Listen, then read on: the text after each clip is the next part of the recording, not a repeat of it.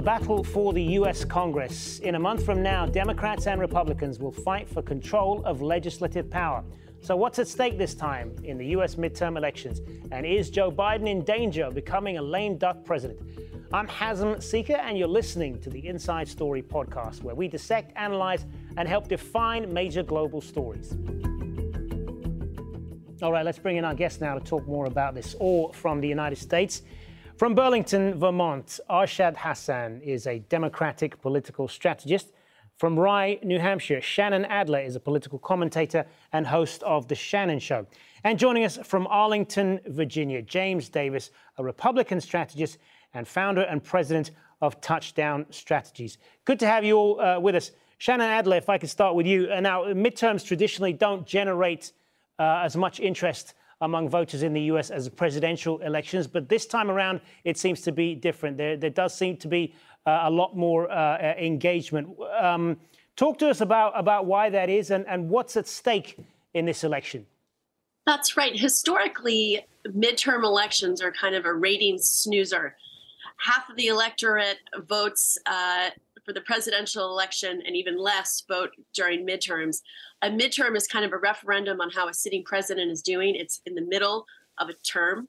Um, and the fact that we're even having this conversation a month out from a midterm, not a presidential election, is proof positive that this is things are different this time around. And not only that, usually when you're talking about midterms, the story peg is what are the uh, polls saying? Like that's kind of the sexiest thing that you can sort of begin the conversation with. And that is the least of it this time around. I mean, there are so many big issues, and it is highly unusual for midterm elections to become such a huge national and international story that we're even having this conversation um, is proof of that. James Davis, I know Shannan touched on this a little bit, but to what extent is this uh, a referendum on, on President Biden's uh, term in office so far? You know, I think that's part of it. But these races are just as much about local dynamics as they are about Washington and the Biden administration's policies. But make no mistake, the Biden administration's policies are weighing Democrats down. Uh, you're looking at two issues that are primarily driving voters today. Uh, that's inflation. Um, there's a lot of uncertainty in this economy. Costs are, are rising significantly, uh, and they're outpacing wages significantly. And then the second is a rise in violent crime that we've seen across many uh, communities in, in, the country. Um, and I, I want to flavor that a little bit, though, because while these are national issues and while national narratives have driven a part of, of, of this, uh, there's some local dynamics at play that are very different. So if you look at a state like Georgia, um, Georgia, inflation is actually hitting states like Georgia harder because uh, it has a disparate impact on low uh, cost uh, living states. Uh, and so you see that it's going to have a big impact, particularly outside of Atlanta. And then you see a, a, ma- a major rise in violent crime in Atlanta. You're actually three times more likely uh, to be um, uh, impacted by violent crime in Atlanta than you are in Chicago. These are terrible, terrible numbers. Uh, you have a governor's race there where, you know, um, the governor has done many smart on crime policies and been a good criminal justice reform advocate. Um, formerly, Stacey Abrams was more on let's defund the police, and now she's attacking him for being soft on crime. You don't see that in a lot of places around the country. Uh, Arshad Hasan, I know you probably want to get your take on, on some of what you've heard there, but I want to ask you as well about the whole issue of abortion, something we mentioned at the top there, and how this has become uh, a lightning rod for, for many traditional Democrats and women because of that Supreme Court um, decision. Uh, uh how much is that going to galvanize people as well? How much? It is the most galvanizing issue of this election. Democrats are running on rights and freedoms, and top of which is our right to decide whether or when to start a family. If you take a look at what voters are doing, what's motivating them, you've seen a huge and unprecedented spike in the number of voters registering to vote for the first time, mostly led by young women. And that's true in all 50 of our states. So what and it's something that's hard for the polls to measure or or or sort of predict for us. The same thing is true with polling, the same thing is true with individual fundraising. what we're seeing is an unprecedented amount of enthusiasm led by this issue, which our polling says is one of the best, if not one of the, if not the highest salience issue that's out there. Literally yesterday, as you mentioned, we had rallies, and again, in all 50 states, supporting reproductive rights here. This is more than just a simple referendum. This is a crossroads. With Donald Trump again inserting himself in this uh, in this election cycle, voters see that they have a choice of going backwards with the repealing of their rights or going forwards with some of the policies that we've had that have helped students pay off their loans, help people cap medical prescription prices. These are popular policies, and you see that in Biden's own polling has, has been going up. And it's motivating, it is driving voters to cast their ballots, register to vote, give small contributions. That's why we're seeing such an unusual midterm this time around. Democrats are highly and unusually motivated and in a midterm election, but really it's really a contest between how much each side can motivate its base. So for us, for Democrats, it's looking much better than usual. Um, J- James Davis, let me turn back to you. Um, uh, I want to ask you about this whole issue of um, uh, respecting the democratic process and, and, and the, the, the, results of the election. A majority, uh, according to the Washington Post, a majority of Republican nominees on the ballot in this November for not just the House and Senate, but also some key statewide offices. 299 in all have either denied or questioned the outcome of the last presidential uh, election. Is that something that could should concern all Americans when they go to the polls? I think that uh, if you look back, you know, First, you had Hillary Clinton uh, refuse to accept uh, the the outcome of the election. We've seen this from Republicans and Democrats. Unfortunately, we were talking about Georgia earlier. Stacey Abrams refused to accept the outcome of the election, um, and so this is a this is a real problem in American politics. And uh, and I don't think it has a partisan bent one way or another. Uh, the simple truth is, as Americans, we all need to come together and develop a process that can be fair uh, and that people, and particularly voters, can can have trust in. Uh, so I, I completely uh, believe that this is something that we should take off the table as a partisan issue and pull, put together uh, Republicans and Democrats to unify around some solutions. All right. Well, just to pick up on a couple of things you said there, you said Hillary Clinton refused to accept the results of the 2016. She gave her concession speech on that election the next day. And as I said at the beginning of this question, all of the uh, all, the 299 that I mentioned, all of them are Republicans who have either uh, denied or questioned the outcome of the 2020 election. How problematic is that for uh, Republicans? In terms of politically how problematic it is, I don't think it's uh, uh, politically problematic. I don't think that Amer- most Americans are going to go vote based on that or not. Um, but you know, when you if you do express you know concern around legitimacy of voting, you have to wonder if that's going to impact your own turnout. Uh, and so, you know, I, I think that it would be wise for Republicans and Democrats to really focus on the issues themselves, and then for the Congress to come together and solve some of the changes, uh, some of the some of the problems, uh, and address the issues with voter integrity, um, so that Americans can have more faith in election outcomes. All right, Shannan Adler, let me turn to you on this. Um, to what ex- extent, then, is from what you've seen, is the whole issue of of democracy uh, at stake here in, in this in these midterm elections? I'm glad you passed the baton to me. I'm that 299 GOP folks who are running for office uh, don't accept that President Biden won is a significant, significant thing to look at. And what people aren't really talking about are the Secretary of State elections. Don't those don't usually get generate as much press, as much buzz as House, Senate, gubernatorial elections, but those are really critically important. And in a lot of states, it's the secretaries of state who certify election results. So in Michigan, Arizona, Nevada, you've got uh, folks running for Secretary of State who have made it clear that they uh, do not accept uh, that Biden won and that they will uh, tip the scales, so to speak, perhaps in the future. And that is that's just not getting a lot of coverage. And quite frankly, as I speak for myself. I only speak for myself. As an American, we we are nothing if we do not have democratic elections. There are things that both parties do that absolutely eat away at the core of democracy, whether it's the gazillions of millions spent on every election. In fact, over $250 million has been spent thus far just on the Senate campaigns in Ohio and Pennsylvania alone. Each US presidential election costs about a billion dollars. So think about, I mean, that's the debt of many countries around the world, and that's just what's spent here. It's it's mind boggling. Um, secondly, you have Yes. Yeah, you, go ahead. We have, uh, no, Jerry, um, we have gerrymandering and redistricting where we literally kind of draw a map. Um, it's like shooting fish in a barrel. It's it's it's done all the time to sort of to uh, solidify a district for a particular representative, either Democrat or Republican.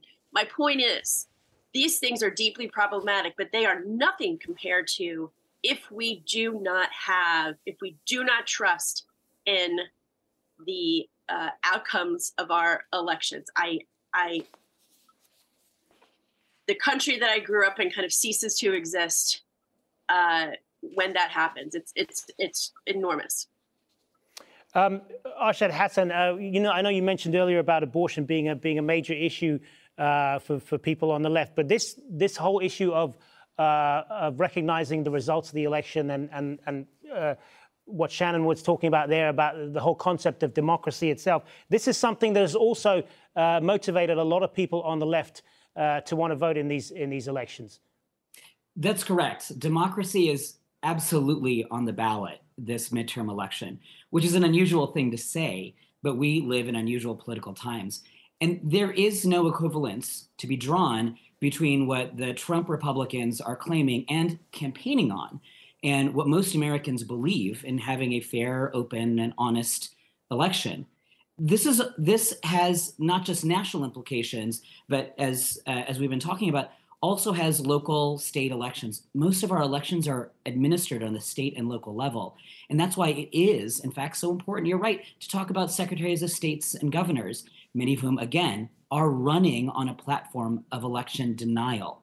This there isn't an equivalent on the other side and that is why it is so important for all of us this is true on a on even on a sort of a basic level you see one side the republican side also acting to ban books in libraries at a very local level and then denying elections on a national level when we say the stakes are high that it's about our rights and our freedoms all of that is on the ballot this time around and that is why there is so much interest this time around all right, let's turn to something we haven't uh, talked about much so far, um, but it is it is very much an issue in these midterms as well, and that's the whole issue of the U.S. economy. Um, James Davis, uh, how much of this is going to be on on voters' minds uh, as they go to the polls? Then, particularly with with the challenges of of, of high inflation um, and jobs and so on, and many predictions about a recession coming next year and all of that. I think that, that this is the easily the number one issue in the election. Um, people vote with you know uh, based off of, of how they're doing. Are they doing better than they did previously? And uh, um, and, and quite frankly, with the rise in gas prices uh, and energy costs, food costs, I mean, we've seen just massive inflation overall, and wages are staying pretty stagnant uh, relatively. Uh, and then we have a kind of a, a, unique housing market now, you know, where we were going through a nice boom for such a long period of time. And uh, it certainly uh, is giving a lot of people um, some, some real concern now. If you're about to retire, you're thinking about retiring, or you were thinking about retiring, you're probably not thinking about retiring anymore when you look at your 401k. Um, I mean, people have try to do the right thing and put money away to you know to to be able to retire and and to be able to kind of live out the last years of their life uh, and unfortunately runaway spending has continued to drive inflation. I mean, we're over $31 trillion in debt. I mean, this is a very significant marker. We cannot keep spending at this rate. And then, you know, we want to throw away political uh, kind of tools of, uh, you know, college loan forgiveness, which disproportionately impact people who went to college and reasonably have a higher paying job at this point. And so we got to stop with all of the, of the reckless spending. Shannan Adler, regardless of, of how the economy is is progressing and, and who who is in charge, it is uh, the, the, the current administration that's going to going to either be blamed for it or take the credit for it. Is that is that not the case?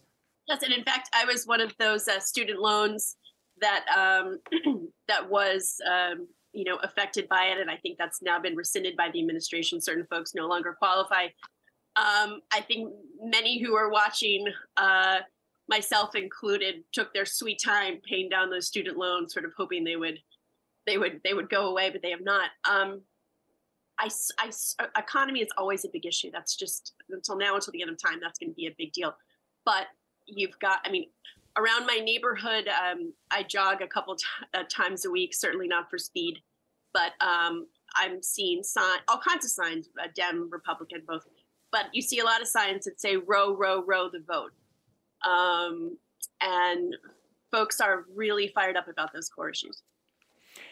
Uh, Arshad Hasan, um, there are a, a lot of uh, economic challenges that, that uh, millions of Americans are facing, uh, and many of them will, will look to the president uh, for that. Is that is that fair?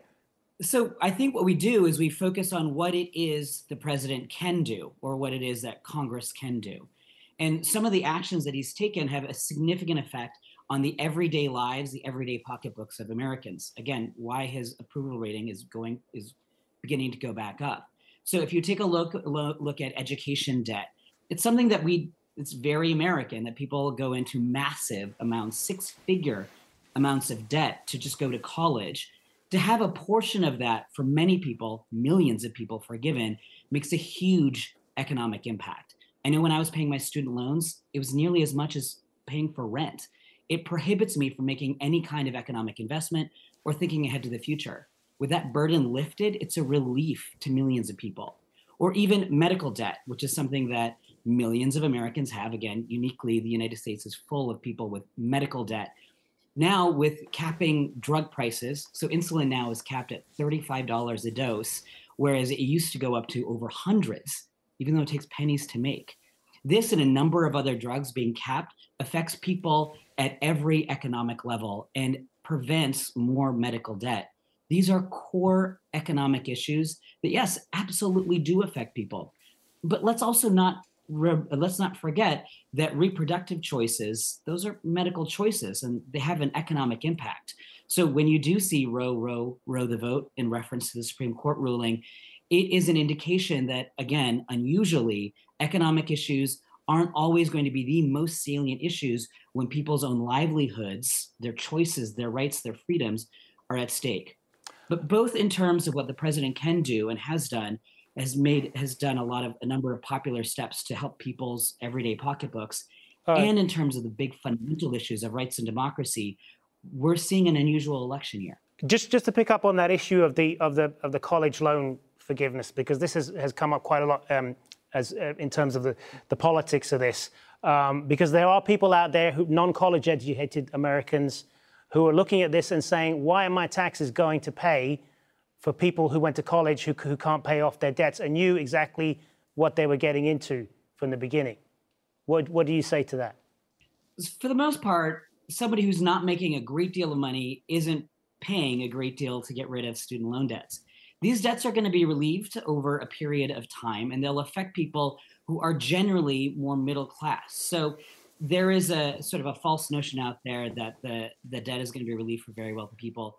But for the most part, these are middle income people. It's difficult to get a good job without even a regular, without even a bachelor's degree here. And yet, people go into tens and tens of thousands of dollars of debt for it.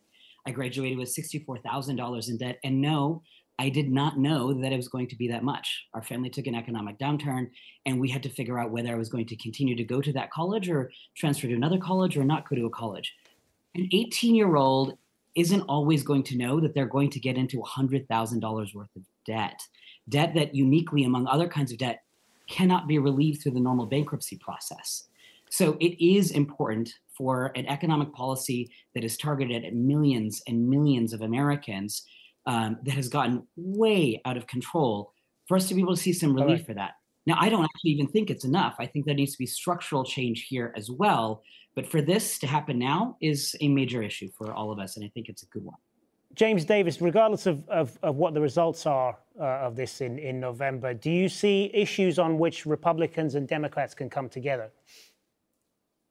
I certainly hope so. Uh, look, I'm part of uh, Public Safety Solutions for America, and that really comes around uh, four principles that we're really trying to drive a comprehensive approach to smart on crime policies that can target and isolate and end violent crime in our cities. And uh, we're seeing, you know, a lot of good movement with that. Uh, I believe that both Republicans and Democrats can come together, hopefully, on, on issues that are important like that. Uh, I believe that um, we're going to have to grapple with energy costs, uh, whether we like it or not. And it's not as simple as being electric or traditional fossil fuels. We need an all of the above uh, approach when it comes to energy and really allowing freedom and flexibility for the market to produce energy for Americans. I mean, when we're having to turn off, you know, our lights during the day in some parts of, of states uh, because of bad policies that have been enacted overall,